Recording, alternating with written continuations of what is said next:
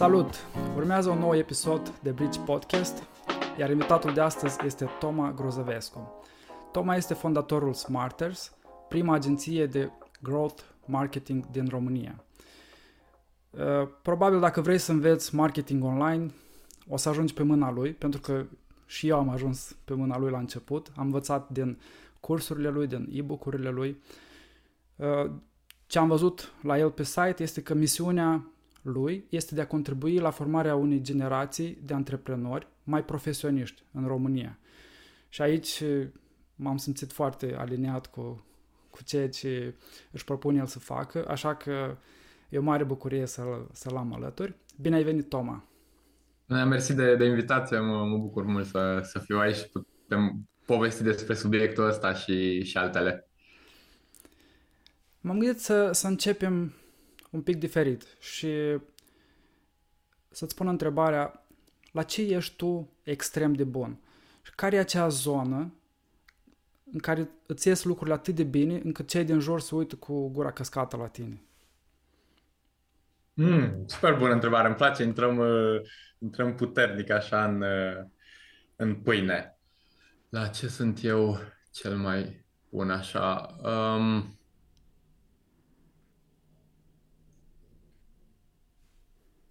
Cred că cel mai bun sunt în haos. Uh, dacă stau să mă gândesc, uh, mă, mă uit și, și la cariera mea, proiectele care îmi plac, care mă împlinesc și unde aparent uh, iese treaba bună, când sunt la început, nu știi ce merge, cum, ce trebuie făcut. Deci eu îi spun sub asta primordială a proiectelor, când încă nu sunt așezate lucrurile și cred că, cred că acolo excelez și că mă simt bine, mă simt în apele mele și în general rezultatele. Și am observat de multe ori când proiect începe să meargă, intră pe linia de plutire, uh, mă, mă deconectez așa.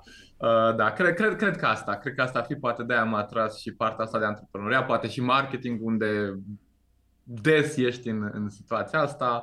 Uh, aici, dacă stau să mă gândesc, pare că primesc feedback pe partea asta, că băi, ce, mm-hmm. ce, ce s-a întâmplat acolo, ce a ieșit acolo. Mm, mm, ok. Și care e feedback-ul pe care îl primești? Ține de calmul pe care îl păstrezi sau ține de abilitatea ta de a face ordine, structură?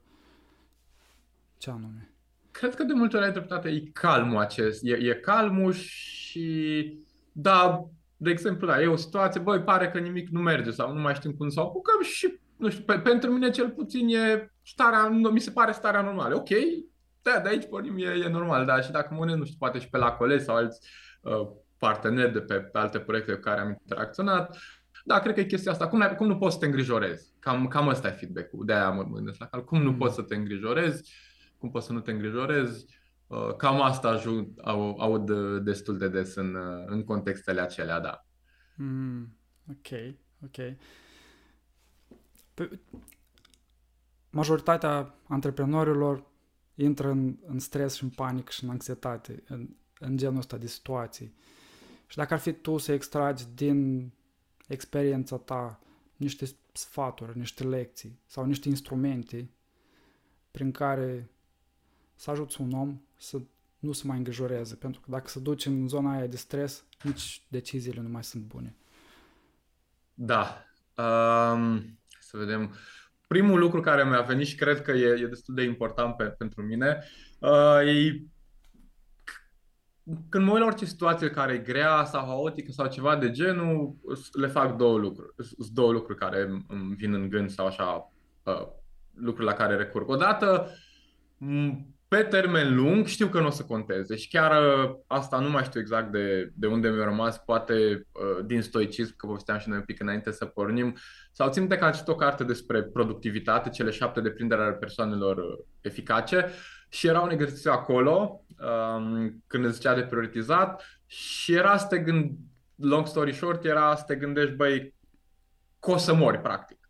Și ce o să conteze acolo dacă ar fi cineva să citească orbituar, sau nu știu cum e în română, na, istoricul mm-hmm. vieții, ce va fi acolo și ce nu. Dar ideea e, e în general, uh, poate sună un pic macabru, dar uh, mă gândesc, d- dacă compar orice cu chestia asta cu moartea, parcă nimic nu mai contează, nimic nu mai... Dar la mine are un... e, e bine asta, e bine. Adică, bă, aia e important, asta nu, nu știu, nu merge proiectul ăsta, nu merge campania asta sau lucrurile nu sunt ok acum. Dacă compar cu chestia asta sau poate la un nivel mai jos cu sănătatea mea, a celor dragi, bă, alea le avem, înseamnă că restul să fie ok. Cel puțin cei probabil care ascultăm podcast suntem în România, avem destule resurse și uh, plase de siguranță încât să nu murim, nu știu, de, de foame sau lucruri de genul. Deja ești super bine, ești norocos. Restul sunt uh, cireșe de pe, de pe tor, dacă pot să spun așa. Aș compar cu momente drastice din mhm. acestea sau da, da, mult mai, mai importante din punctul meu de vedere. Uh, asta ar fi o dată. Um, și cred că ce mai ajută e, uh, chiar vorbeam la un moment dat cu, cu, cu prietena și nu mai știu ce trebuia să facă pentru lucru sau prin casă, așa, și zicea că e greu. Și după mi-am dat seama și cu colegi, așa.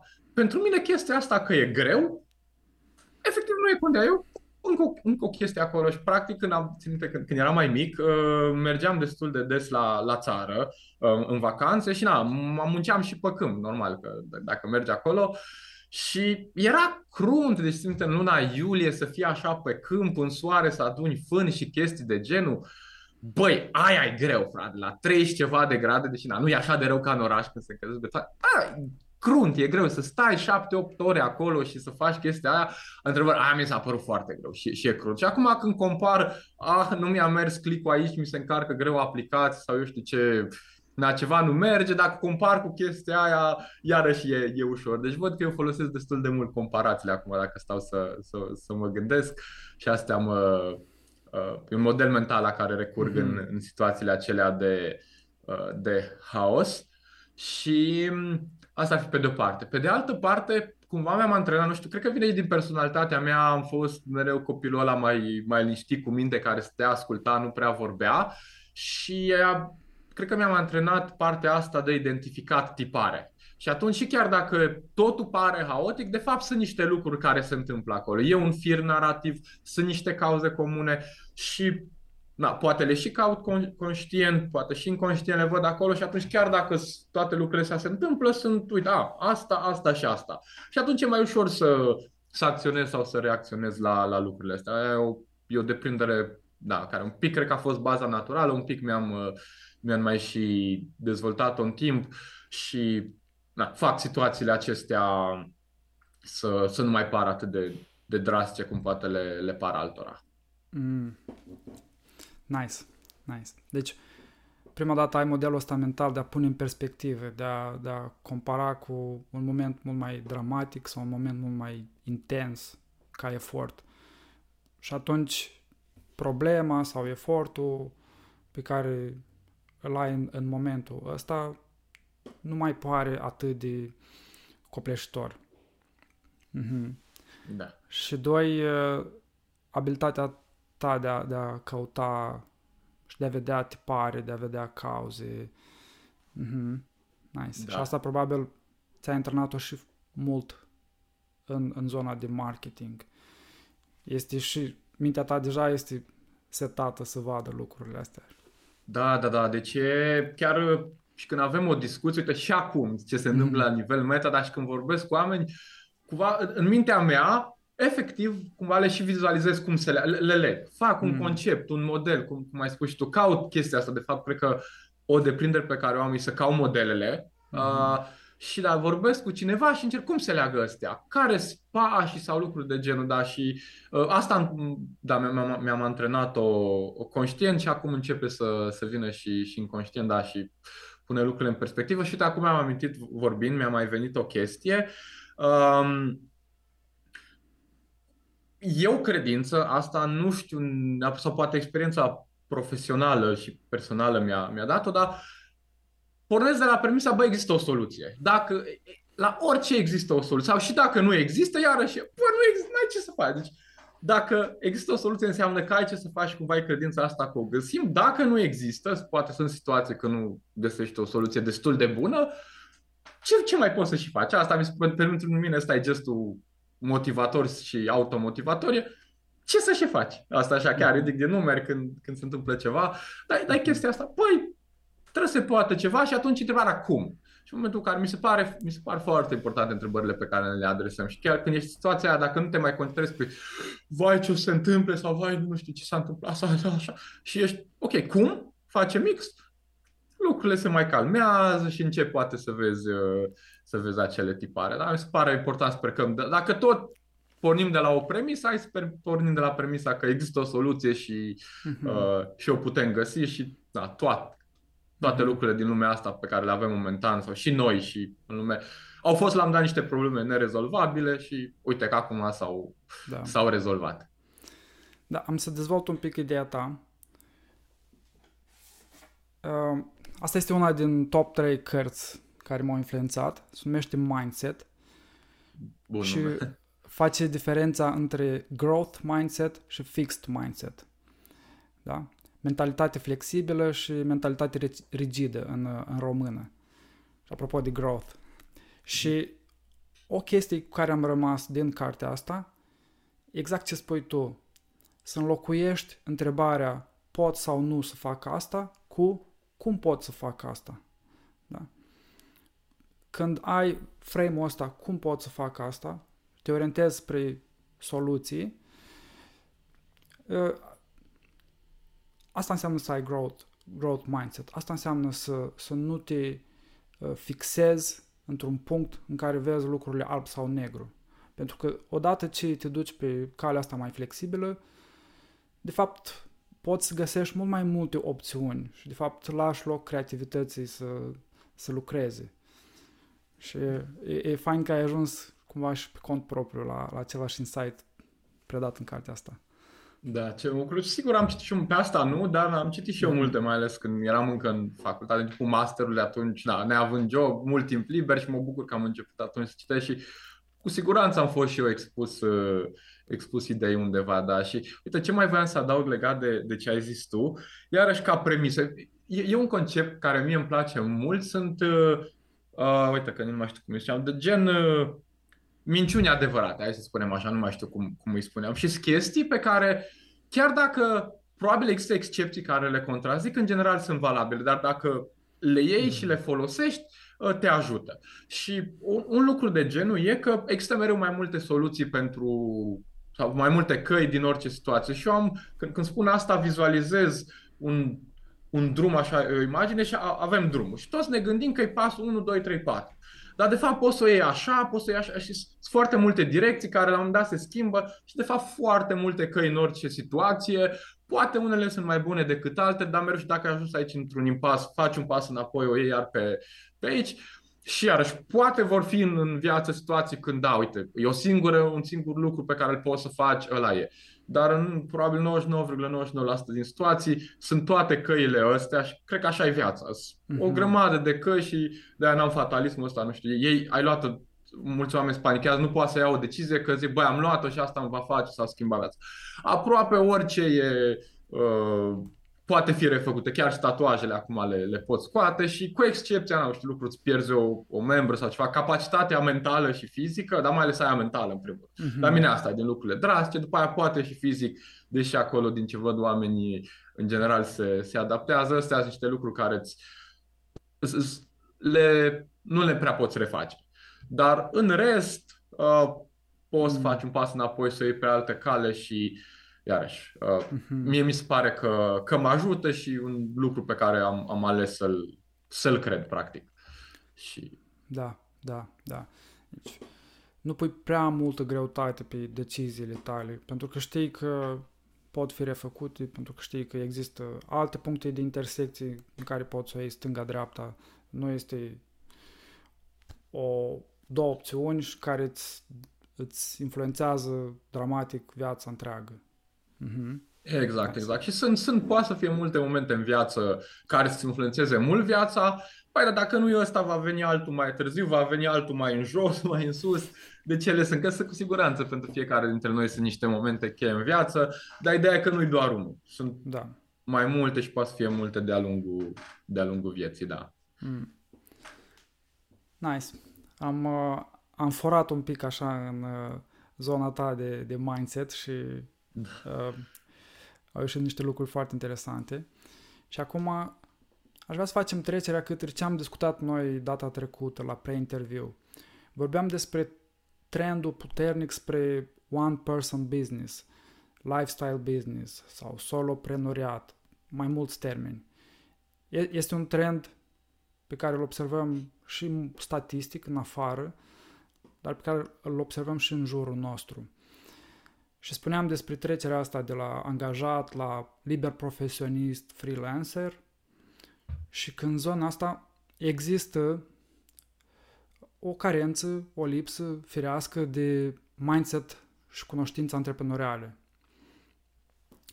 Și dacă să te uiți, tu, să te uiți din experiența ta la, la zona asta de soloprenori, care sunt cele mai frecvente capcane sau greșeli în, în a face un business pe cont propriu?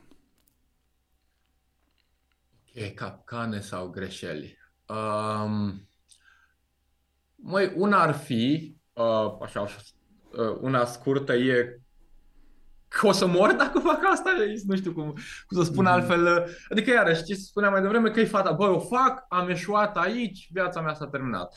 Da. Nu, din potrivă, uh, cred că, în general, partea asta de creștere accelerată când o iei pe cont propriu și ai partea de responsabilitate e la tine. Și uite, acum mă gândeam, dacă, Doamne, nu mai merge Smarter, nu mai merg proiectele în care sunt implicat, uh, dacă o să vreau să-mi găsesc un job, nu o să am nicio problemă să fac asta și chiar o să fie un job foarte bine plătit pentru că mi-am dezvoltat niște competențe de rezolvare probleme, de organizare, de eu știu ce ori mai fi acolo, care sunt sunt foarte valoroase și chiar dacă nu merge și na, în general, nu știu, poate, poate nu merge, iar nu e fatal, nu, nu, nu, nu e fatal și asta e mulți, am văzut ca mână, poate chiar și pentru totdeauna, că se gândesc că dacă nu o să reușească, ce, ce o să facă. Da, asta na, poate s-a mai discutat și, și aș vrea să merg mai departe. A, a doua, asta e mare, e tot, tot avem mindset-ul de, aș vrea să zic angajat, că nici acolo nu... Tot, da, dar nu ne asumăm ownership de fapt asta, ownership-ul complet. Băi, ca, nu știu, antreprenor liber, întreprinzător, ești ultimul, uh, ultimul responsabil și singur în acest caz și orice ar fi, depinde de tine. Și uite, un lucru pe care uh, l-am internalizat, probabil iar l-am auzit și după aceea l-am internalizat, nu știu, ești antreprenor și dar nu mai ești doar solo, să zicem că ai angajat și pe cineva și persoana aia nu face treabă. Și tendința este, a, persoana nu face treabă, nu e bună, nu e motivată, habar n-am ce scuze găsim. Dar am auzit asta undeva și bun, dar pe persoana aia ține angajat-o. Și eram, mm-hmm. Da, deci in the end tot la tine, uh, la, la tine ajung lucrurile astea și asta mi se pare că trebuie să, uh, să ne o asumăm în momentul în care o luăm pe, uh, pe cont propriu. Toate depind de mine. Și chiar dacă nu le putem controla pe toate, poate unele influența, dar și dacă nu-l controlezi, responsabilitatea ta sau depinde de tine să te duci într-o zonă în care poți controla sau să faci, sau să faci ce poți. Asta e capcana asta de a încăuta responsabilitatea altundeva sau la altcineva. Asta mi se pare uh, foarte mare. Și hai să vedem, ca să fie trei, să fie un, un uh, număr magic. Uh, Cred că ce mă gândesc, na, eu am, când am pornit deja am avut și am, deci n-am rămas solo prea, prea mult timp, doar câteva, câteva luni, dar cred că ce e important e să te tratezi un pic ca un business uh, pe tine și asta ce înseamnă? Să te ocupi de a te vinde, să te ocupi de creșterea ta, să te ocupi de um, eficientizarea lucrurilor pe care le faci și lucruri, cum am face și, în, și într-o companie, da, găsim uh-huh. oameni buni, creștem, nu știu, creăm un context să fie motivat și lucruri de genul. Mi se pare că ar trebui să ne tratăm uh, ca un business așa poate și mai, mai obiectiv și bă, sunt eu aici, sunt eu persoana, sunt consumă, e, e business aici, poate încep să mă uit mai mult la cifre decât m-aș uita așa prea mult pe feeling ce aș face doar ca, ca persoană și când aleg ce fac personal. Deci asta ar fi ideea nu ne tratăm mai de ajuns ca, ca un business, ca o chestie un pic separată de identitatea noastră, deși na, și eu și eu la, cu Smarters mă identifică noi, pe bebelușul meu, puiuțul meu, chiar dacă știu că nu-i bine, pentru mie, mie îmi place asta, deci chiar e parte din, uh, nu știu, munca mea de, de sper să fie de o viață și sunt ok că mă identific, dar totuși separ un pic și când ceva nu merge, băi, nu merge să mai, sau, sau încerc să lucrez la Smartest individual, Toma Grozovescu nu e un om mai puțin bun sau ceva de genul dacă ceva nu funcționează la, uh, la, un, la un proiect în care, în care sunt implicat. Cred că acestea trei ar fi așa cele care mi-au, mi-au venit cel mai mult mm. acum. Mm-hmm. Da. O să adaug și eu la, la punctul 3. Este conceptul ăsta și care minim ajută uh, in, să, să muncești in the business și on the business. Da? Sunt două lucruri separate. Foarte mulți terapeuți, antrenori de fitness care lucrează pe cont propriu, consultanți, creatori de conținut, sunt 100% in the business. Adică prestează serviciu pe care îl prestează în mod curent. Și nu le mai rămâne timp și nu-și mai alocă timp, nu, nu mai alocă ref, un timp pentru reflexie, pentru introspecție, pentru strategii, pentru analiză, ca să lucreze on the business. Și din experiența mea, cu cât mai mult lucrez on the business, cu atât pot să algoritmizez procesul, să standardizez anumite lucruri, creez template-uri care îți ușurează foarte mult munca. Îți pui un pic din, din întrebări cum pot să reduc timpul și să cresc veniturile, adică să cresc impactul, productivitatea. Și toate astea acumulat aduc efecte pe termen lung. Da? Crești veniturile, scazi timpul, totul e mai bine organizat și unii se tem că nu o să le mai rămâne loc de creativitate sau spontaneitate, din potrivă, din experiența mea, cu cât standardizez și creez proces la nivel de bază, cu atât îți rămâne mai mult loc pentru, pentru creativitate pe chestiile care chiar contează. Adică, dar însă ideea de a lucra on the business e un act creativ, e un act interesant, dacă îi prins gustul. și ideea de a crea un P&L, un model financiar sau de a crea template-uri, poate fi o chestie, poate deveni o chestie super interesantă. Și mare greșeală o văd la cei mai mulți este că nu alocă deloc timp. Lucrează pe niște Excel-uri de acum 5 ani, când în piață au apărut niște aplicații plătești 10 dolari pe lună și poți face programări online. De exemplu, asta e un... Și stau și acum pierd ore pe săptămână dând mesaje pe WhatsApp sau la telefon când există deja un tool care eficientizează foarte mult. Și asta e un exemplu, dar sunt multe exemple de genul ăsta. Da, da, da, deși ce aș vrea să adaug la ce tu, cu cât stai mai mult on the business, cu atât și in the business merge mai bine. Că practic îi faci lucrurile importante care au impact peste tot și mai ales aici și, și in the business. A, așa e, așa e. Orice, nu știu, minut, timp, unitate de energie investită aici on the business se întoarce în 10 sau impactul ei și, și in the business, da? Și foarte interesantă și asta cu, mai lovit așa la, la inimioară cu procesele, că eu, nu știu, când am Până am făcut și destul de mult voluntariat în, în timpul facultății, aveam și colegi un pic mai, mai mari care, nu știu, unii erau la, la drept, de fapt, și la, au ajuns să lucreze în companii mari.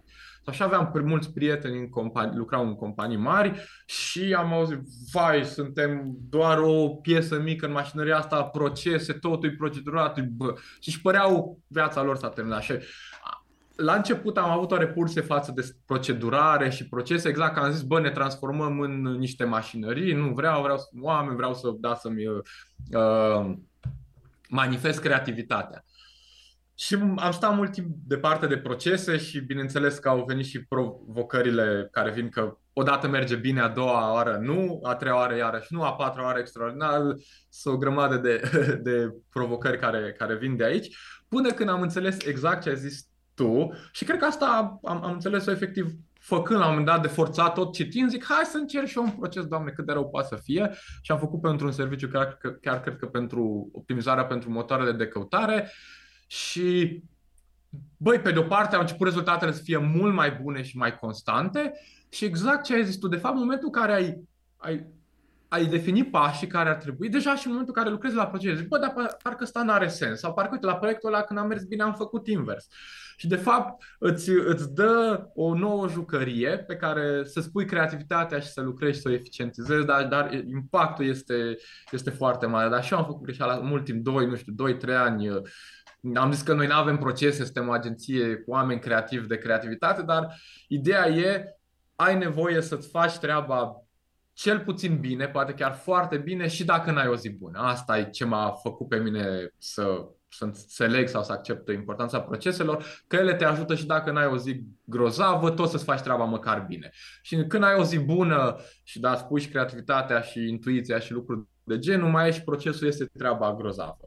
Dar dacă nu, rezultatele muncii vor fi mhm. așa, ceea ce e rău pentru, pentru toată lumea și pentru noi e frustrant. Că, păi, de ce atunci mi-a mers și acum nu mi-a mers?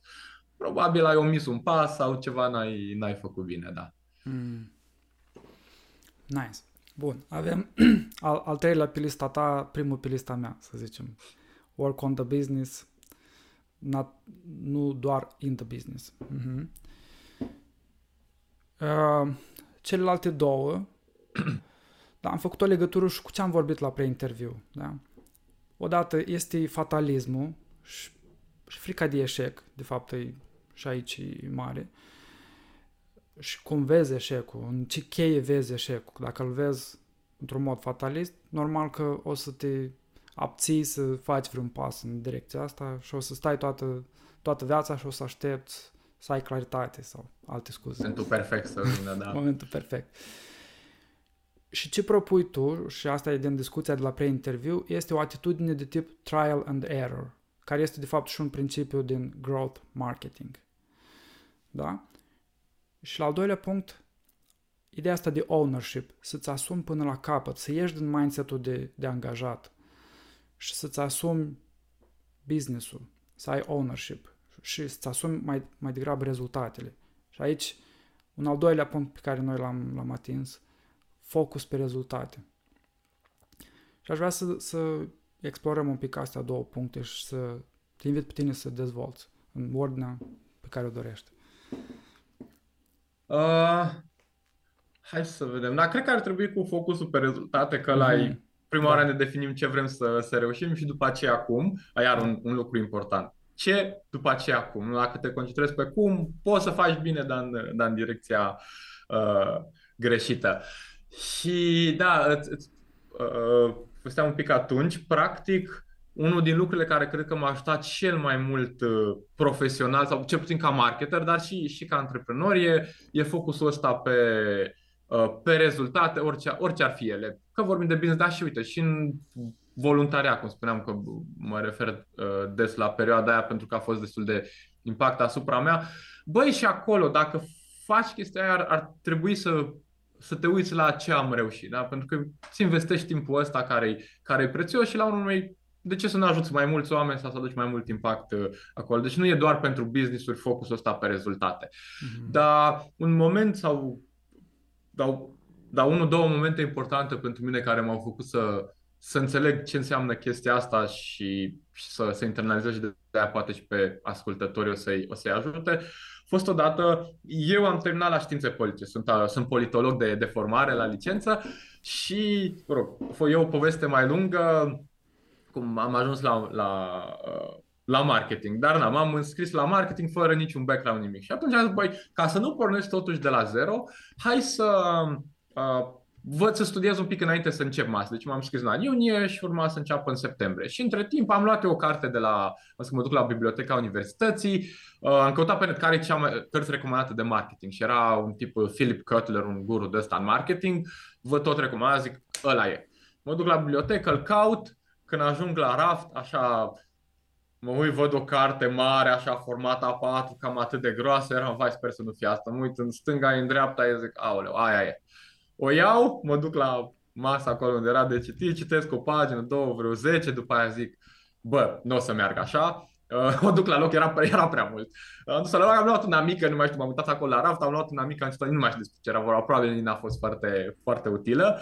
Uh, dar am văzut că n-am mers cu cartea aia atunci și m-am înscris la un am văzut o școală de toamnă de, de marketing și m-am înscris acolo, zic, na, mai prind și eu câteva concepte, ceva. Și am avut, o, au fost mai multe sesiuni faine acolo, dar una foarte faină a fost ținută de un tip care a ajuns să fie și profesor ulterior, dar el era atunci manager de marketing la mall aici în Timișoara, primul, primul mall.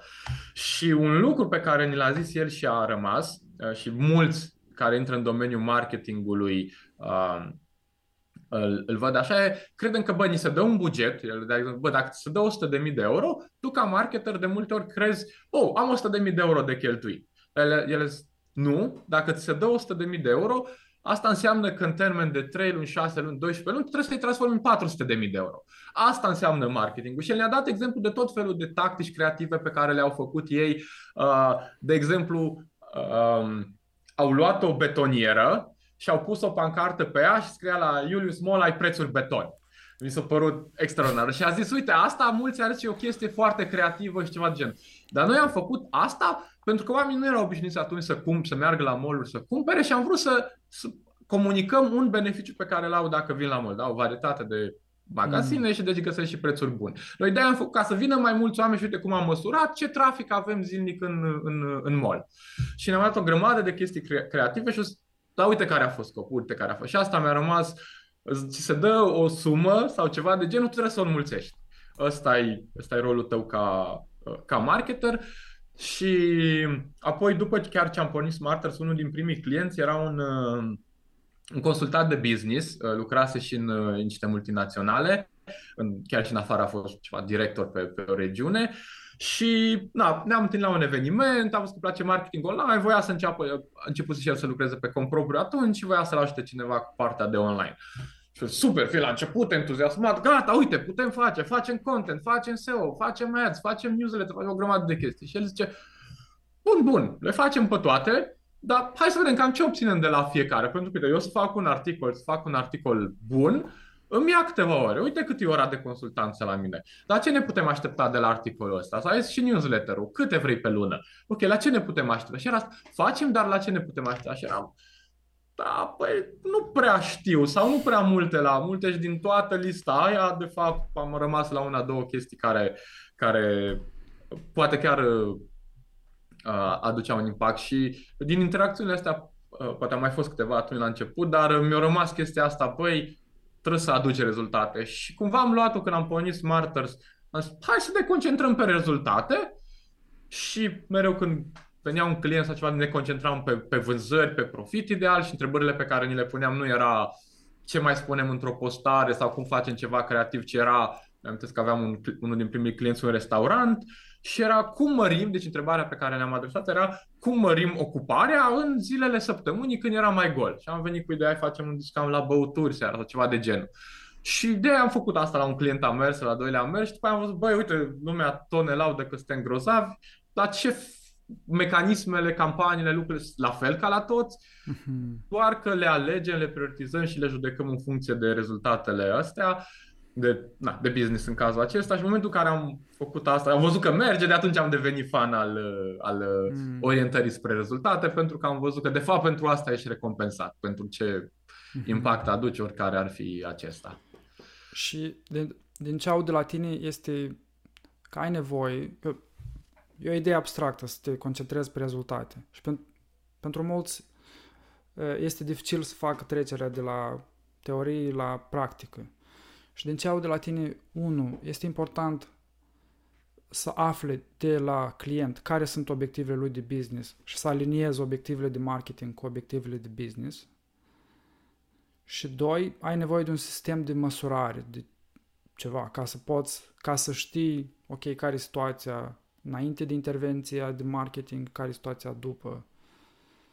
Uh, da, da, da, da. Deci dacă vorbim așa specific de marketing de business, ideea e că la business-uri e relativ simplu. Obiectivul, scopul, vânzări și profit. Ăsta uh-huh. e scopul unui business, să facă profit și atunci ăla, ăla ne e scopul final. După aceea, întrebă, poate ne găsim noi mai ceva mai specific, cum ai spus și tu, ce obiective de marketing pot, pot contribui acolo sau ce inițiative de, de marketing, dar aia nu trebuie să complicăm. Profit. Mm-hmm. Indian, dacă mm-hmm. putem să ne, chiar dacă nu influențăm direct profitul, că na, clar depinde de multe lucruri și în afara ariei noastre, dar în, pe, pe acela trebuie să-l, să-l ajutăm. Și practic asta e, odată trebuie să o acceptăm mm-hmm. aici și așa. Și după aceea, a doua întrebare e ce pot să fac eu, care, și aici se pot complica lucrurile, dar care sunt inițiativele, dar ce putem face noi ca să ajutăm acolo, ce nu e făcut acum sau ce merge și ar trebui să continuăm și să investim, că și asta e întrebare. Multe, văd multe agenții, mulți marketeri când pornesc un proiect nou, ștergem tot ce a fost, pornim de la zero. Mi se pare o greșeală, noi nu facem asta, sunt campanii și la, și la clienți actuali, poate erau de la agențiile dinainte sau făcute de ei. Băi, aduceau, aduc vânzări, sunt profitabile, lasă-le frate, de ce? Că nu-mi place mie ce zice în reclamă sau ceva. Dacă clientul final e cel care decide. Și atunci, ce merge și continuăm, ce oportunități vedem noi baza pe experiența noastră, pe cercetarea noastră și ar trebui să le facem și poate care sunt niște lucruri așa mai să le încercăm să le, să le testăm. Uh, deci definești, da, ce, ce ai vrea să faci și și, într-adevăr, partea aia de măsurare, da, cum ai, de fapt, asta ar fi înainte. Cum cuantificăm uh, impactul? Pentru că, na, ok, nu putem direct profitul, dar la noi, de exemplu, în cazul restaurantului, măsuram în uh, gradul de ocupare al restaurantului. Deci cum, cum ne cuantificăm succes? Asta e super important și le recomand celor care sunt, mai ales marketeri, aveți discuția asta chiar dacă e confortabilă cu clientul. Mulți clienți nu o să știe să zică ce înseamnă succesul. A, crezi vânzările, cât? A, trebuie să definim, noi nu începem munca dacă nu știm, să nu putem zice la finalul unei perioade, dar am reușit sau nu. Deci trebuie partea asta de cuantificare uh, definită pentru că după aia mergi și nu știi. Și, și mai dai de situații în care tu zici, uai, ce treabă bună facem, uite, am crescut trafic, am ajuns la un milion de oameni și clientul zice, da, dar eu n-am profit. Sau uneori poate ai și vânzări și n-ai profit, dar asta e și mai complex. Am avut o situație la, la un client când am uh, un magazin online, în vreo trei luni de zile am, am triplat vânzările uh, și eram cei mai buni, e super liniștiți, ne felicitam colegi. Și la care mă sună clientul, bă, ce mai facem că nu, nu merge, nu avem bani. Și am, în mintea mea, ai nebunit cum am, am uh, triplat vânzările. De fapt, ce se întâmplase era că, da, am triplat vânzările, dar ei atunci aveau și un stoc foarte mare. De fapt, deși ei vindeau de trei ori mai mult și suma blocată în stoc era special, omul nu avea cont în bancă. Da? Era, avea o grămadă de produse în depozit care nu avea ce să facă, dar cât uh, vindea, mai cumpăra stoc nou să mai înlocuiască, etc. Și omul, într-adevăr, nu avea profit să chinuia să plătească salariile. Și atunci, iarăși, o lecție de aia de cum îți, cum îți măsori uh, Succesul. Uh, succesul, da, da, da, da. Și na, e, într-adevăr e mai greu acolo și nu toate agențiile pot sau trebuie să, să facă asta, dar uh, dacă putem, e, e în general mult mai bine. Da. Și cred că lecția asta se poate aplica absolut în orice domeniu. Să, să nu înaintezi în lucru cu clientul până nu înțelegi foarte bine ce își dorești, care sunt obiectivele și mai mult cum arată concret succesul, obiectiv vorbind, da? Cum știi că ți-ai atins obiectivul, cum știi că avem succes în colaborarea noastră. Și asta este o parte pe care, din păcate, majoritatea o sar, nu doar din zona de marketing, din mai toate domeniile. Sar peste. Că suntem obișnuiți, da, nu suntem obișnuiți să... Nu suntem obișnuiți cuantificăm sau să definim specific. Da, deci cel mai mă gândesc și personal, și profesional, dar și personal. Uh, uh, cel mai greu le oameni când îi zic și părinții mei, de exemplu, uh, avem o casă la, la țară acolo și tot mai fac câte o reparație, îmbunătățire acolo. Și am întrebat uh, și, și zic, ați făcut aia, ce mai urmează? Mai, nu mai știm, poate mai facem și aia. Și zic, bun, dar când uh, mai facem aia și ne oprim? Sau nu mai știu, încă mai, mai trebuie să mai facem ceva, nu știu ce. Zic, dar ce înseamnă pentru voi casa gata, să zic așa? Nu știu să-mi zică. Sau, de fapt, pentru unul însemna ceva, pentru unul alt tata mai voia un atelier ceva, mai că nu mai știu ce voia să, să mai zugrăvească acolo. Și, de fapt, de multe ori apar și conflicte chiar și personale, că scopurile finale ori nu ne sunt definite sau ele sunt undeva acolo așa neclar și tragem spre ele, dar dacă nu știm să le comunicăm cu, cu ceilalți, uh, na, ne, ne, ne afectează. Și dar nu suntem obișnuiți, asta e concluzia mea, să, să gândim spe, specific și cred că asta frustrează pe mulți oameni din, din jurul meu și cunoștințe prieteni, dar și când nu știu, țin o prezentare de marketing, un curs. Uh, tot timpul când primesc o întrebare, răspund prima oară cu două, trei întrebări ca să mă asigur eu că am înțeles sau ca ei să-și definească așa. Și frustrant pentru unii. Bă, dar zi ce mai merge acum în marketing? Ai întrebat ce merge în marketing sau ce merge pentru magazine online în domeniul X sau Y. Păi nu, hai să vedem ce înseamnă, ce vrei, ce merge pentru tine. Ce vrei. Păi vreau să crezi, știi, și ai, ai, trebuie să faci un pic chestia asta de întrebare, întrebare, până, a, deci de fapt tu nu ai timp, ai problema pentru tine, că nu, ok, păi dacă tu vrei să ai mai mult timp, uite, fă campaniile astea care merg pe pilot automat, vei probabil avea aceleași vânzări ca acum sau vânzări un pic mai, uh, mai mari, dar îți eliberezi 10-20 de ore pe săptămână. Asta înseamnă să meargă mai bine marketingul pentru unul. Pentru altul, într-adevăr, poate era doar să crească marja de, de, de profit și recomand, pe, recomand tuturor să, să se forțeze să gândească mai, uh, mai specific. Eu uite că menționai un pic acel growth, growth hacking marketing. Uh, un principiu de bază în, în această abordare e gândirea asta specifică. Noi chiar noi când pornim un proiect sau facem, gândim niște campanii, ceva, Na, în marketing merge să, de exemplu, să creștem ROAS-ul de la X la Y sau să crezi vânzările cu 30% pe categoria aia sau pe produsul ăla. Sau uneori cred că nu, nu-mi vin exemple acum, am avut obiective și mai specifice, dar uh, și eu nu știu dacă, uh, de exemplu, am mers acum aș vrea să mă re- reapuc de sală. Uh, ce înseamnă pentru mine succesul acolo? Uh, și e poate, nu știu, un anumit uh, body, nu știu, grad de grăsime în corp sau să pot să ridic la piept uh, X kilograme sau lucruri de genul. Cred că în majoritatea uh, zonelor profesionale și personale ar trebui să ne definim asta. Poate sunt unele unde, nu dacă sunt lucruri pe care le faci doar de drag, îți place să croșetezi. Nu îți spune obiectiv, îți strici. Nu îți spune obiectiv să croșetezi 10 uh, ciorapi pe săptămână. Nu. Sunt lucrurile care le faci unde îți place doar să, care îți plac doar să le faci, ok, acolo nu trebuie să intrăm cu măsurarea și lucruri de genul, dar mai ales profesional uh, trebuie să ne facem măsurarea asta și eu, acum scuze că stai aici, dar cred că dacă înțelegem că și profesional ar trebui, personal ar trebui să facem, poate facem și profesional, eu și cu prietena mea, când am fost la început, am în, așa etapizat, dar am forțat-o să definească cum arată o relație uh, bună, fericită pentru ea. Dacă toți vrem să fim iubiți, să fim fericiți, ce înseamnă pentru tine asta? Păi și tot discutând, așa, la o cafea, mi-a zis, băi, eu aș vrea să călătoresc de câteva ori pe an, aș vrea să... Na. Și mi-a zis niște lucruri de genul, care, ok, deci de asta ai tu nevoie, pot eu să ofer, da, super, uite ce, ce nevoie am eu sau ce întrebări mai am eu și a fost super și de aia, cred că unul din motivele pentru care ne înțelegem foarte bine e că ne-am, ne-am definit la început lucrurile astea, sau mă rog, le-am descoperit prima oară și am văzut, da, suntem compatibili și întrebarea acum, facem aia.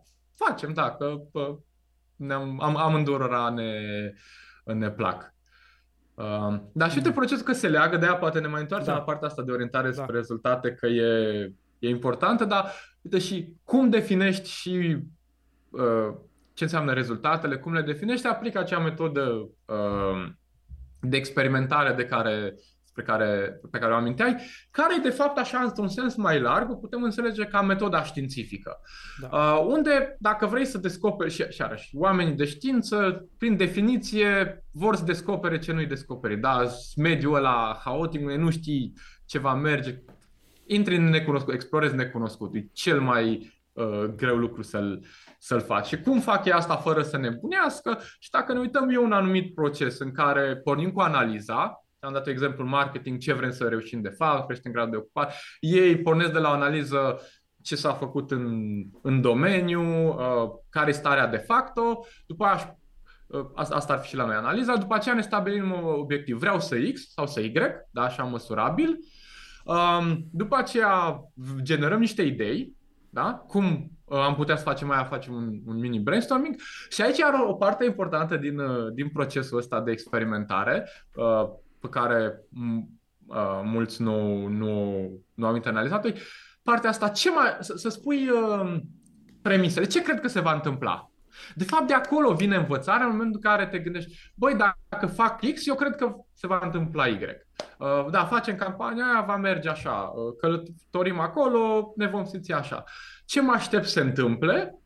După aceea încerci, în cea mai mică fază, iar un, un, un uh, detaliu important, încerci la o varianta minimă pe care poți numai să vezi, băi, se mișcă lucrurile spre obiectivul ăla sau nu.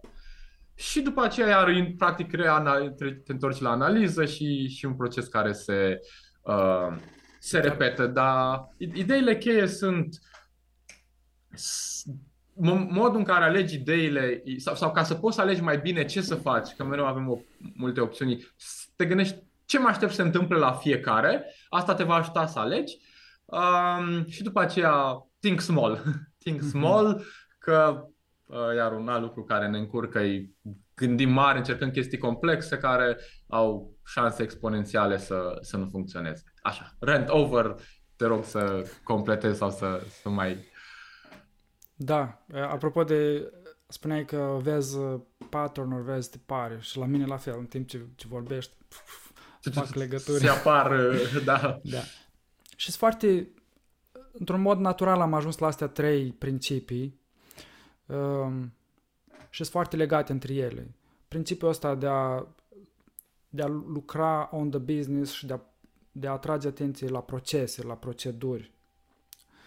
Doi, focus pe rezultate. Trei, metoda științifică sau trial and error, cum mi-am spus mai devreme.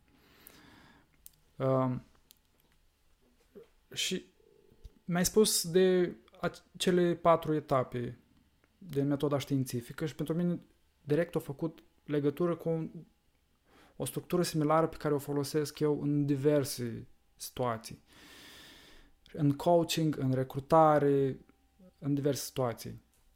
Și tu ai spus așa, analiza, eu dau întrebări pe situația actuală. Care e situația actuală? Da? De exemplu, dacă vin, dacă urmează să angajăm pe cineva și țin un interviu de recrutare, care e situația ta actuală? Doi, obiectiv, eu spun care e situația ideală, dorită, situația dorită. Același lucru. Super. Trei, aici blocajele, ce, ce te oprește să faci trecerea în momentul ăsta de la situația actuală la, la situația pe care ți-o dorești. Și generare de idei, practic, mm-hmm. paralel cu ce ai spus tu. Și pe baza explorării blocajelor, te duci către posibile soluții. Da? Eu cred că dacă o să am X, Y, Z, o să pot să fac trecerea de la situația actuală la situația pe care mi-o doresc. Și ulterior, what's the, the first step sau care este cel mai mic pas pe care poți să-l faci azi. da, tot azi, foarte, este... azi, nu luni, azi, da. Da, da, da, da. da? Este gândirea asta specifică, cum spui și tu, și axată pe care este primul pas pe care trebuie să-l faci, ce înaintea ta. Te dai jos din zona asta abstractă, zona ideilor mărețe și abstracte și te gândești specific.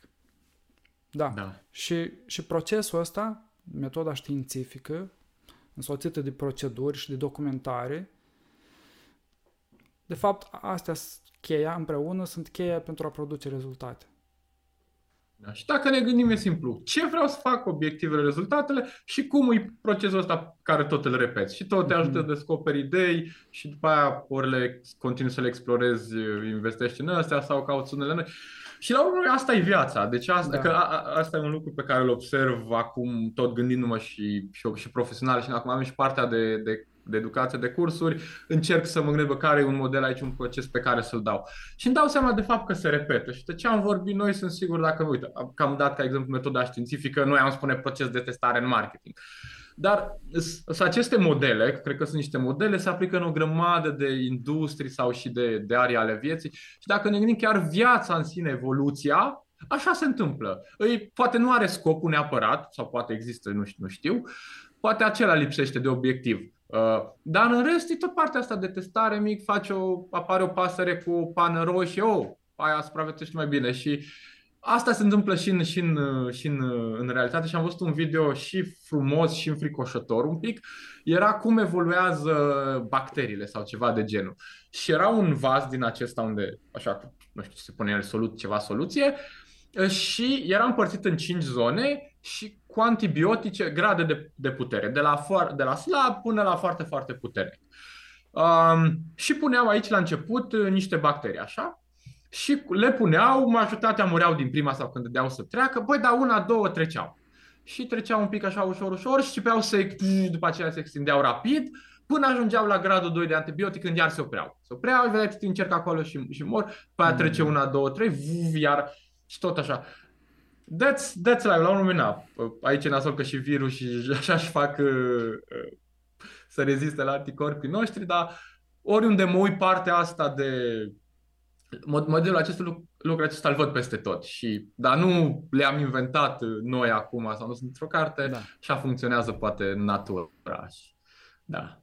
Da, și aici, aici e, o, e o idee puternică legată și de fatalism, da? Pentru că nu pornești, nu faci o schimbare pe care ți-o dorești, pentru că pui te gândești la toată viața ta, te gândești la, la, la o chestie foarte mare, foarte puternică, când de fapt metoda asta trial and error te ajută să te gândești la un pas mic, un minimum viable product.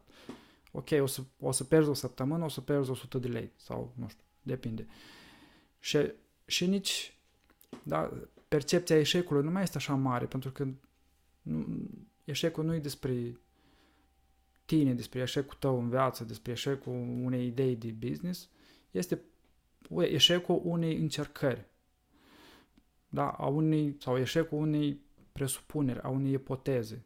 Ai testat ipoteza, nu-i validă, te poți duce la următoarea. Și îți dă mult mai multe șanse abordarea asta, pentru că prin încercări ajungi la, la varianta câștigătoare. Și asta e și principiul ăsta, survival of the fittest, care se întâmplă în natură, de fapt este multe încercări sau multe bacterii, cum spuneai tu, două, trei, merg mai departe, cresc. Și atunci, cu cât mai multe încercări faci și erori, cu atât îți cresc șansele să ajungi la acel 10% care merge. Nu știu, depinde acum de ce vrei să faci. Acel procent mic care merge. Dar dacă tu pui totul și îți imaginezi un proiect din ăsta mare, o planificare, un cincinal comunist care trebuie da. să meargă ca la Un carte. exemplu foarte bun de planuri mari care au și, uite, da, cincinalele și, și lucruri de genul, că după aia între timp mai vine o secetă, mai vin niște lecuste, mai ceva și planul tău de productivitate s-a, s-a dus, da.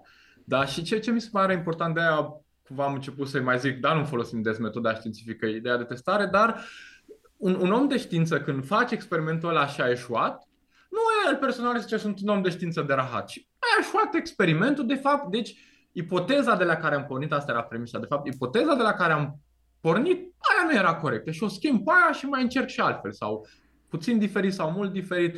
Și asta mi se pare important să, sau cred că un proces de genul sau conștientizarea lui ne ajută să ne separăm de, de idei și de proces ca asta, ne îndrăgostim de multe ori de idei. O, o provocare e că pornim de la idei și de-aia mi se părut valoros ce ai zis și tu cu acel proces de uh, starea de acum, starea viitoare, constrângeri sau uh, ce te blochează acum.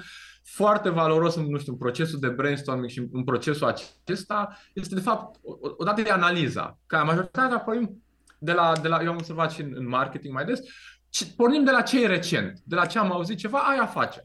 Um, pe când ar trebui să stăm un pic mai la rece și să vedem ce ar trebui de fapt să, să faci și analiza aia te ajută să mergi în direcția mai mult în direcția care trebuie, care e mult mai valoros decât ce faci. Că ideea poate prima nu merge, a doua, a treia, dar la, la un moment dat, dacă ești pe direcția corectă, ceva, ceva va merge. Și dacă, cum ai spus și tu, încerci la început lucruri mai mici, mm-hmm ideea minim, sau mă rog, testul minim viabil, uh, nici nu ți-a mult timp și poți să încerci într-o zi sau o săptămână uh, mai multe chestii și ai dat de una care funcționează și treci în etapa următoare cu ea și, și tot așa și mai ideea că majoritatea ideilor de un milion, miliard de dolari, cum vrem să le zicem, n-au fost așa din prima. Toate au evoluat de la un ori hai să încercăm sau un inside ăsta așa bazat pe, pe analiză hai să încercăm, a, merge, hai mai la stânga, hai mai la dreapta și într-un final ai mega campania, mega compania, mega produsul, dar el în varianta inițială era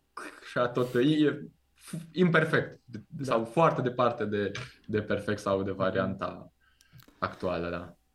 Da, și riscul când nu știi ce vrei și când nu faci zona asta de analiză, dar care nu trebuie să fie ceva sofisticat important este să nu devină asta un blocaj în sine. Că nu am... Da, da, da, da.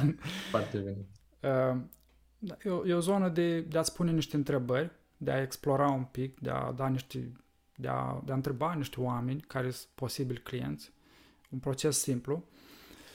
Dar cu cât faci partea asta de analiză și de explorare, cu atât și de setarea propriilor obiective, cu atât uh, riști mai puțin să te duci în mimetism. Apropo de, și de casă, da? Oamenii nu se opresc în a renova casă, a schimba gardul, schimbă poarta, pentru că nu se întreabă ce îmi doresc de fapt și cum arată succesul pentru mine. Și atunci ajung să preia tot felul de tendințe de la vecini, de la prieteni, au ce canapea faină, au ce, uh, nu știu ce, masă. Și, și tot apar chestii preluate și nu se mai termină și te pierzi în tot procesul ăsta în care doar preiei ce, ce în jur. Și cel mai mare risc e că nu te ajută pentru tine sau faci gardul, iei canapeaua și, bă, dar nu, nu știu, nu-s fericit sau nu nu-i mai bine. De ce nu-i da. mai bine? Că probabil tu dacă stai și te gândeai, de fapt altceva voiai și da. Asta, asta e cel mai mare risc pe care îl văd și eu cu mimetismul, e că nu, nu te ajută. Nu te ajută pe, pe tine într-un final. Ce e recent sau ce e popular, nu neapărat ce, ce e pentru tine. Dar înțeleg că e greu, că suntem ființe sociale și tindem să ne uităm în jur pentru a, idei de, de a face, de-aia are important să work on the business sau on yourself. Că să te gândești, bă, dar ai un pic cam ce vreau eu și după aceea, na, faci mimetism, dar fă un pic uh, cu, cu o direcție. Direcția da, asta da, e... da, mai specific, exact. Da. Da. da. E, mi se pare o potrivită trecerea spre, spre content. Da?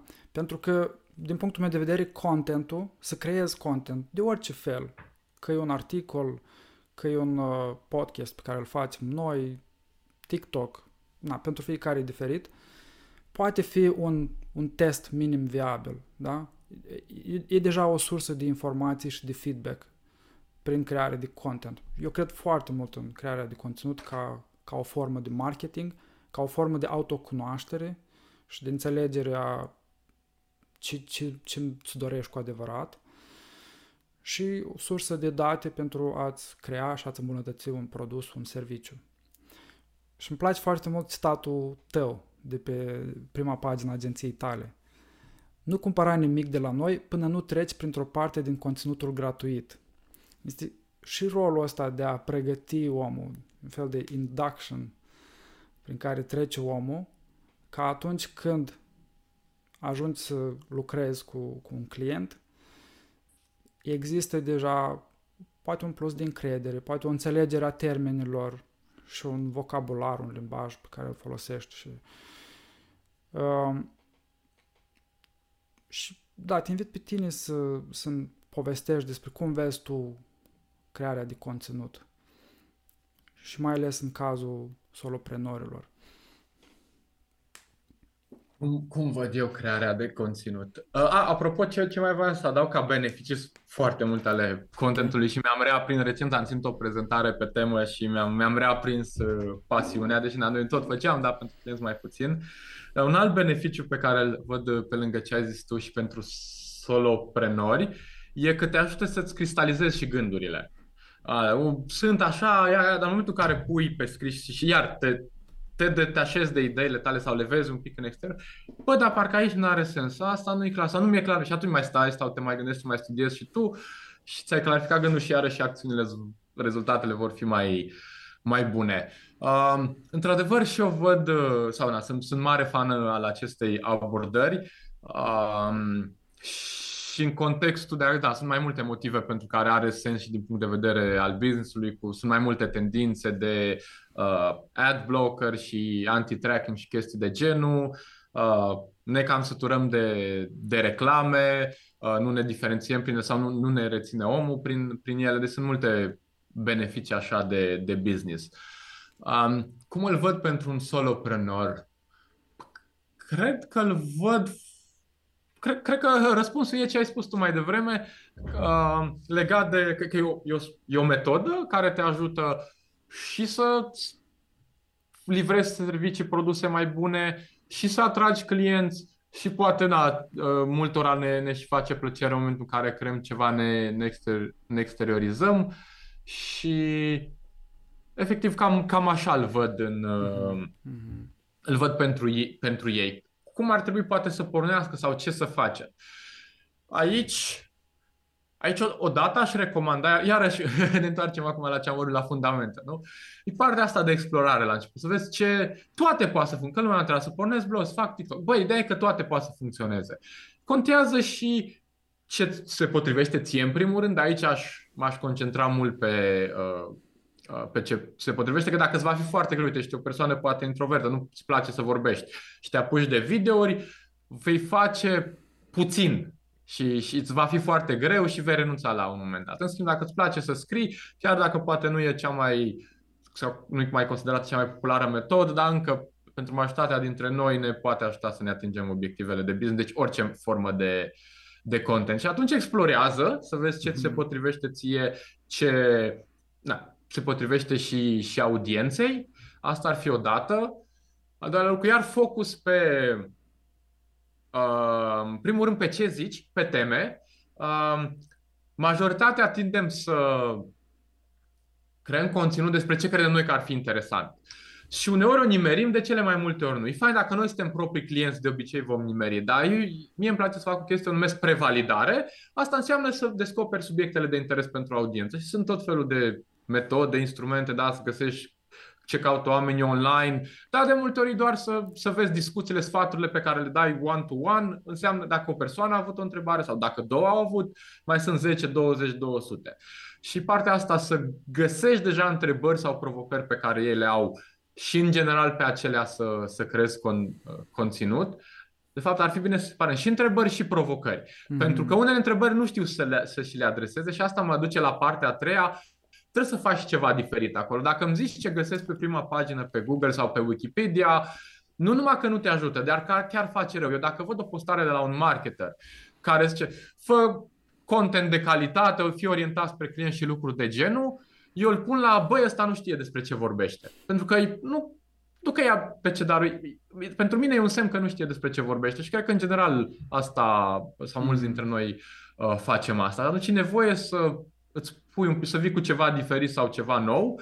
Um, și un, un mod prin care poți veni cu nou este într-adevăr să vii cu alte soluții la provocările pe care le au ei și asta e cea mai puternică chestie. Eu îi spun schimbarea credințelor uh, și am să ce conținut vinde cel mai mult sau persuadează cel mai mult, e în momentul în care ei un om uh, are o provocare, are o situație actuală, are mhm. provocarea și ce face acum pentru că de multe ori ce facem acum e chiar cauza pentru provocare. Și dacă tu reușești să le iei să zici, bă, ai provocarea asta, probabil încerci asta, uite, de fapt, chiar asta e problema din motivele X, mm. greșit.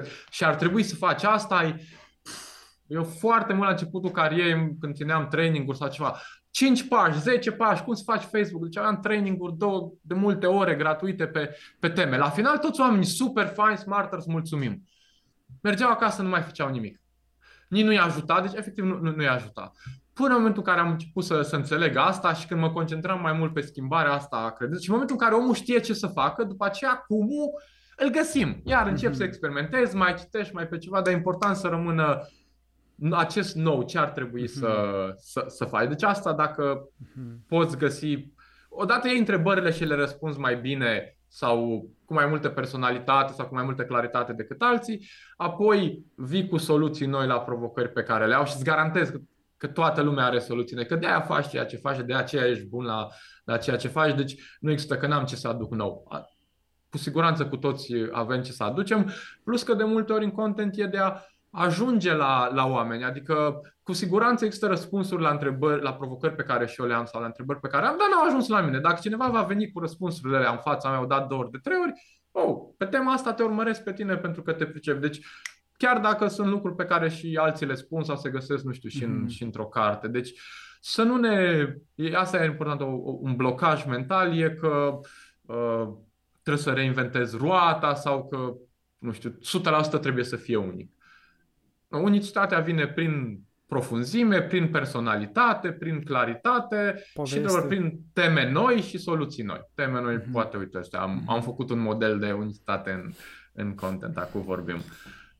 Da. Uh, și consecvența. Deci nu o să nu aștepta viralitate, aici e o chestie, pasul 1, cam așa. Fu- de fapt merge așa, mm-hmm. până când la un moment dat nu-ți dai seama, dar a luat-o accelerat în sus.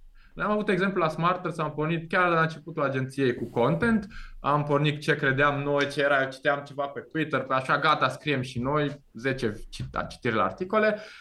Păi ne-am dat seama, bă, iarăși, uitându-mă la, nu știu, ce investeam, ce rezultat. Băi, am stat 10 ore scriu chestia aia. Au și tot 10 oameni, pentru mine nu e mulțumitor.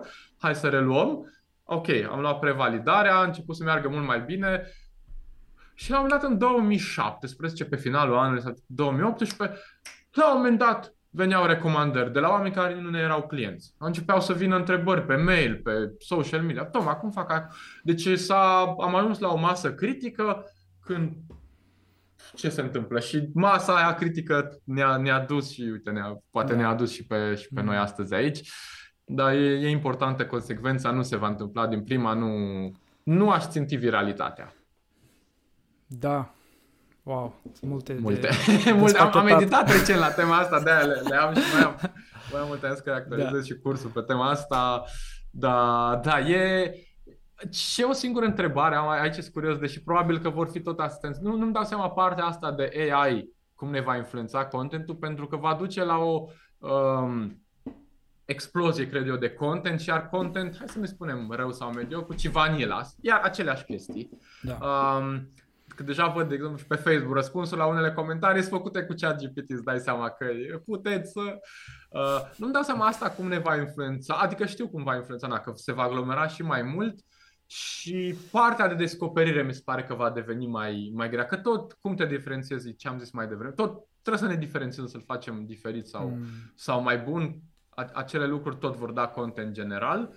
Um, dar se va aglomera destul de mult aici uh, și mm. eu mă, mă întreb peste 3 ani, 5 ani uh, ce forme va mai avea content, cum va mai avea, dar iarăși cred că soluția va fi că ne întoarcem la partea de om și brand personal și tot vei mm. vrea partea de încredere, va fi că, mm-hmm. bă, e un om în spatele, cineva care, care a verificat contentul ăla sau l-a gândit, l-a trecut prin uh, propria experiență și iarăși un avantaj de a fi, uh, nu știu, să ai un, ca soloprenor ești un om în față, da, și mm-hmm. în general cred da. și de fapt te, te ajută aici ca oamenii, în primul rând, să-ți acorde atenție.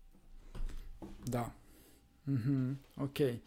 Deci, nu vă mai ascundeți în spatele unor branduri comerciale, ieșiți în față, creați-vă brand personal. Cred că asta este, a devenit tot mai important și mai important în perioada în care suntem. Chiar și antreprenori care au echipe și cărora nu le este prea comod să, să iasă în față, să creeze conținut. Oricum, sfatul este să, să învețe să facă asta pentru că devine tot mai important. Um, partea asta de unicitate. Da, iarăși, foarte bine ai punctat. Ai nevoie de consecvență, ai nevoie de calitate, dar mai ai nevoie și de partea asta de unicitate, ceva, un, o poveste unică, un tone of voice, o, o combinație mai ciudată. Mai ales cu cât se aglomerează mai tare, cu atât unicitatea contează și mai mult. Da, la formatul uh, iar poate să fie o chestie. Pe anumite teme poate mult content scris, dacă tu te descurci bine pe audio, pe video, iar poate să dea, poate să dea unicitate, da, și, și formatul mai e pe lângă ce am zis. Uh-huh. Poate ajuta la, da, la diferenția conținutul. Da, și vreau să, să punctez ce ai spus legat de momentul ăsta magic în care ești consecvent, ai răbdare, ai răbdare, ai răbdare și parcă lucrurile nu se leagă. Este un oarecare progres, dar oricum și mai stai și mai stai și mai stai și la un moment dat se întâmplă. La un moment dat vin mhm. mai mulți clienți. Și nu e ceva, nu e un element singular care se întâmplă. Toată perioada în care ai avut răbdare și ai fost consecvent contează. Și, și eu am trăit aceeași experiență. Și mi-ar plăcea să ajungă la cei care ne urmăresc ideea asta. Aveți încredere, luați-vă un angajament pe termen lung. E clar, ai nevoie și de un proces bine pus la punct, dar aveți încredere că la un moment, după un an, după un an jumate, după jumătate, jumătate de an, depinde în ce domeniu, apare momentul ăla. Apare momentul ăla magic în care mai multe lucruri se conectează și este o, o creștere exponențială. Și după asta intră iarăși pe liniar dar e, e fain, e plăcut să, să ai momentul ăla de... Da, și de aia nu vă îngrijorați de la început, cred că va avea, va avea impact. Deci nu trebuie să aștept șase, ani, șase luni, un an, doi, să-ți vină, nu știu, clienți vor veni sau rezultate vor fi orice ce înseamnă pentru voi, doar că la un moment dat vor veni surprinzător de multe. Și uh-huh. da, de multe ori vor asta e fain la content, că tind să rămână. Da. da. Și ai hopul ăla și chiar dacă se aplatizează, dar ești mult mai sus față de da. cum era acum ceva, ceva timp. Da, și până atunci vine, doar că e mai, mai etapizată creșterea sau mai, mai lină, să zicem așa. Mm-hmm. Ok. Și da, ai, ai identificat o provocare interesantă, că în era AI-ului, cu cât mai tare se aglomerează zona de content, devine mai dificil, dificilă partea de descoperire. Și probabil o să apară tot felul de noi tehnici prin care să să fii descoperit. Cum se întâmplă, de exemplu, pe LinkedIn, sunt oameni care te, te învață cum să faci marketing prin comentarii. Pur și simplu îți pui alarme în telefon și ai 10 oameni pe care îi urmărești și deja știi ora la care uh, publică și important să-ți pui alarma și în câteva secunde să fii acolo și să comentezi Tare. ca comentariul tău să fie cât mai sus și comentariul tot trebuie să ofere valoare și să fie de calitate. Și sunt mulți uh, influencer pe LinkedIn sau experți care au crescut prin metoda asta. Comentează da. cam de 100 de ori pe zi, cam 100 de comentarii pe zi. Foarte o strategie da. nouă, da. Tac, da, tacticile, strategiile se vor, se vor schimba, aia, na, cum se schimbă mediul, ne, trebuie mm-hmm. să ne mhm. adaptăm și tacticii iarăși, de ce una nu va funcționa forever și trebuie să mai trecem prin procesul ăla. Foarte tare mi se pare. Și da, are, are, are mult sens, are mult sens, da. Uite, o să o, să o fur. Și la fel funcționează și pe Facebook, probabil. Încă nu prea se întâmplă. Din păcate, în, în mediul românesc, online, nu prea există profesionalism. Dar dacă te uiți în mediul ăsta global, acolo lumea se organizează, creează power group, unde se adună 10-20 de oameni și se susțin reciproc prin like-uri, comenturi, share-uri, ca să oferi algoritmului boostul ăsta de la început și să dea mai multe șanse să devii vizibil. Și tot felul de strategii de genul ăsta. Și la noi în România e mai puțin. Da, da e, e, e diferit mediul, da, na, ține de noi să, da. să ni le facem. Dar, da, uite, merge, acum mă gândesc că și pe, fără să-mi, să-mi dau seama, o recomandam uh, într-un program de-a nostru pentru agenție, exact tactica asta de, de comments, dar pentru grupuri de Facebook. Că grupurile de, Facebook, de, da, de, de Facebook în general sunt na, mult, mult vânzări, multe vânzări directe sau na, da, vânzări, întrebări și vânzări. Um, și exact asta recomandam, băi, uh, uh, ce spui, lasă un coment, lasă un coment insightful. Dacă e o întrebare ca o furnizoră sau pune cineva o întrebare, nu spune da, contactează mai aici, ci uite, răspunde chiar la întrebarea omului, mai ales la cel, cel puțin la cele care sunt așa întrebări uh, uh-huh. punctuale. Răspunde și dacă răspund mai detaliat decât ceilalți, uh, chiar dacă atunci persoana nu va cumpăra de la tine, dar vor fi 10, 20, 50 care văd comentarii. Mai mai văd încă unul peste câteva zile, mai încă unul te încep să vezi cum vin friend request-uri și lucruri de genul sau, sau mesaje. Mi se pare și chiar am dat exemplu ăsta și acum sunt sigur dacă am intrat pe un grup și găsim o întrebare unde avem un punct de vedere și lăsăm un răspuns chiar pe bune alea, nu ca alții în două rânduri, mai testează deci și zic, bă, uite că mai merge la în jumătate de oră, trei sferturi de oră, zâm, apar niște friend request-uri sau niște, uh, niște follow-uri. Și iarăși sunt niște oameni care ți-au dat, de- deja te urmăresc. Ceea ce mi se pare și respect super mult și apreciez super mult gestul acesta, băi, de a urmări pe cineva. Eu, eu cred că nu le apreciem. Ne uităm la follow iarăși, numai numere. Băi, mm. dar e un om care a zis, da, din toată nebunia asta, te aleg pe tine, îmi place cum gândești sau cred că mă poți ajuta și trei friend request-uri sau follow-uri sunt super valoroase și dincolo de, uh, de partea de business. Mm. Ultima întrebare și o curiozitate mai degrabă personală. Uh, ți-am spus că am învățat marketing online din e-book-urile tale, din cursurile tale. Cum arată procesul tău de învățare? Adică, de unde ți-ai tu informația? Cum o organizezi? Cum o procesezi? Cum e fabrica? Ca... Mm-hmm. Dă da, niște da, detalii din fabrică. Și aici o fabrică, da. Ah, să mă gândesc aici. Poate așa, ordinea nu mi-e clară, dar le menționez și poate le organizăm împreună. Dar un lucru pe care le fac e că uh, învăț și când am nevoie. Deci citesc, încerc să neapărat de menținut la curent ce pe ce subiecte sunt curios atunci și de obicei sunt curios de ceva. Deci citesc tot timpul sau studiez sau urmăresc videouri tot timpul. Am câteva ore pe săptămână, și în timpul săptămânii și în weekend, am și pun timp, fac timp pentru, pentru asta, mai ales în weekend, în timpul săptămânii, poate când iau o masă ceva, dar timpul ăsta și pe ce n-am nevoie, de studiez și ce n-am nevoie. Cred că ăsta e un lucru pe care l-am făcut bine, pentru că în momentul în care dau de o provocare, chiar dacă nu mai țin minte exact ce cum era, acolo pot să mă duc ca să încep. Că dacă o iei și o iei pe Google și cei care face marketing online știm că pe primele răspunsuri nu sunt neapărat cele mai bune, ci a celor care fac SEO mai bine. Dar noi asta facem uh, și nu te prea poți baza de, de multe ori. Și dacă ai o sursă care zici, bă, m-a ajutat sau prea autoritativ aici, te duci acolo, ți-a scurtat, ți-a scurtat mult timp. Deci ar fi asta odată lă, uh, învățat. După aceea, um, când mă confund, să zicem că înveți, când ai o situație nouă. Ce fac iarăși? Zic, ok, am asta, ce cred eu despre tema asta? Ce cred că ar trebui să facem? Ce cred că e important? Adică încerc să vin cu opinia mea personală. Cred că e să-mi definesc acele ipoteze sau premise. Ce cred eu aici? Uh, cred că asta va merge sau cred că asta ar trebui să facem.